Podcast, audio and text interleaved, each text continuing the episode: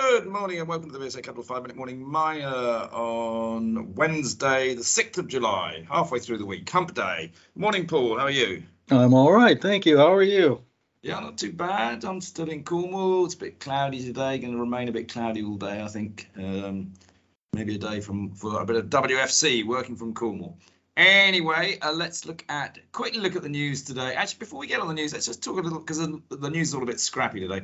Talk a little bit in general, Paul. I mean, I think commodity prices have come back very sharply. I mean, some of the commodities like nickel, copper, even gold now trading at you know 1769. Um, they've come back more sharply than I think most people would have expected, probably because you know, banks around the world have, put the, the, the, dampeners on and consumer demand is being squeezed.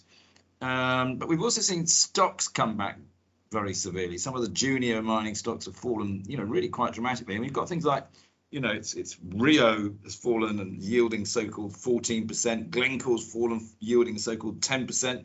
Obviously, we don't know whether they will pay the dividends, but there's no reason why not. I mean, it feels to me, Paul, I'd be interested in your views, that maybe the commodities have, fallen so hard and maybe slightly overdone, and actually now is an interesting buying opportunity in general for the commodity market. What, what's your view, Paul? Yes, I think so. The particularly the speed of the uh, declines that we've been seeing across uh, the markets uh, here, uh, both on the commodity prices themselves, but also the equity sell-offs, would suggest to me that we're uh, into a, a, bottoming phase here at this point. Uh, I think the speed too ha- will cause the U.S. Fed uh, perhaps to um, be a little less uh, aggressive in this next uh, interest uh, rate uh, round decision coming up here in July. At least I hope so.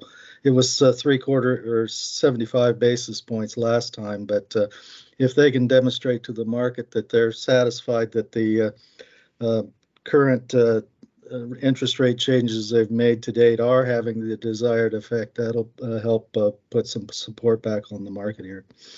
I mean, I think I think in particular in sort of critical and battery materials, you know, the actual fundamentals haven't changed. We're still going through a transitional energy revolution. We still got to think less, more about supply in the Western world rather than from Russia and China. So it does feel as though there's a bit of a buying opportunity here, even though it feels awful. And I saw tweets yesterday saying the super cycle is over. No, maybe the super cycle isn't over. Maybe we just had a bit of a pause and a setback. Now's the buying opportunity. Anyway, that's that's a little bit of a macro uh, view. Uh, what stocks would you like to talk about today, Paul? Because it is a little bit itsy bitsy all over the place. Well, the big news in mining came out uh, after our podcast yesterday, and that was on the North American markets where uh, Hecla Mining has moved to acquire the TSX listed Yukon silver lead zinc developer Alexco. This uh, part of a deal for 47 cents uh, per Alexco common share, which is a 23% premium on the five, five day moving average price. Notice they used a five day uh, price there because of the softness of uh, commodity equity stocks here at this point, which was, I thought, interesting. Uh, so they're definitely uh, keeping an eye on that closely.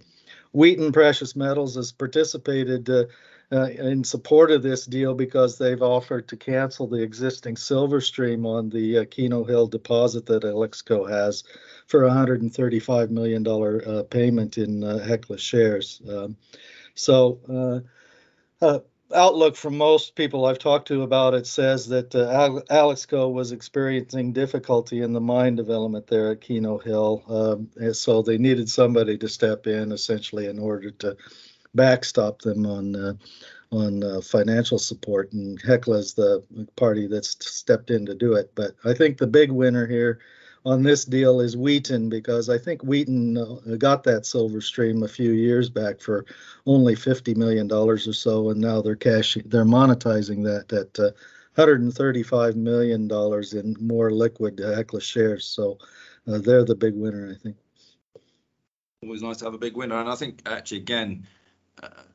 We may well see more, and we've talked about it a few times, more M&A activity in the space uh, just because there will be some slightly weaker players which, which can be acquired by the bigger players um, to, to make them even stronger. And it's a great time for M&A activity at the moment. So watch out for more of that, both in the in the, the big stocks and I think perhaps in the juniors. Some juniors may say, you know what, better to try and you know one plus one equals three than to carry on bashing our heads against a wall. Um, okay, uh, anything else you want to mention, Paul?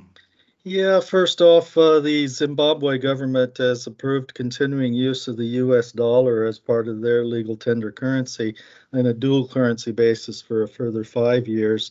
And they're also going to start minting a legal tender gold coin that uh, they will uh, actually have available in circulation uh, if a, a, party or private party so desires to either stockpile it as a bullion coin or to actually trade with it if they choose to.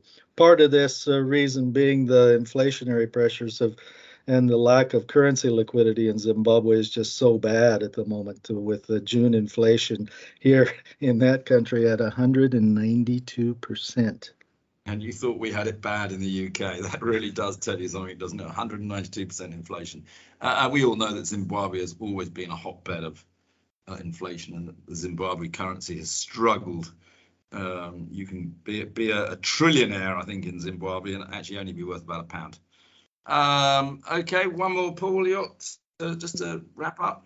Yes, uh, here, and uh, that is, uh, I thought I would uh, mention East Star Resources. You know, that was one I picked out from Mines and Money just a couple of weeks back. They just re- completed their uh, EM geophysical survey on their Rudny Altai uh, VMS belt uh, licenses in East Kazakhstan. And the key point there is it's nice to see the uh, efficiency use of money. They completed the uh, survey in less time and with less money than, than they had budgeted for.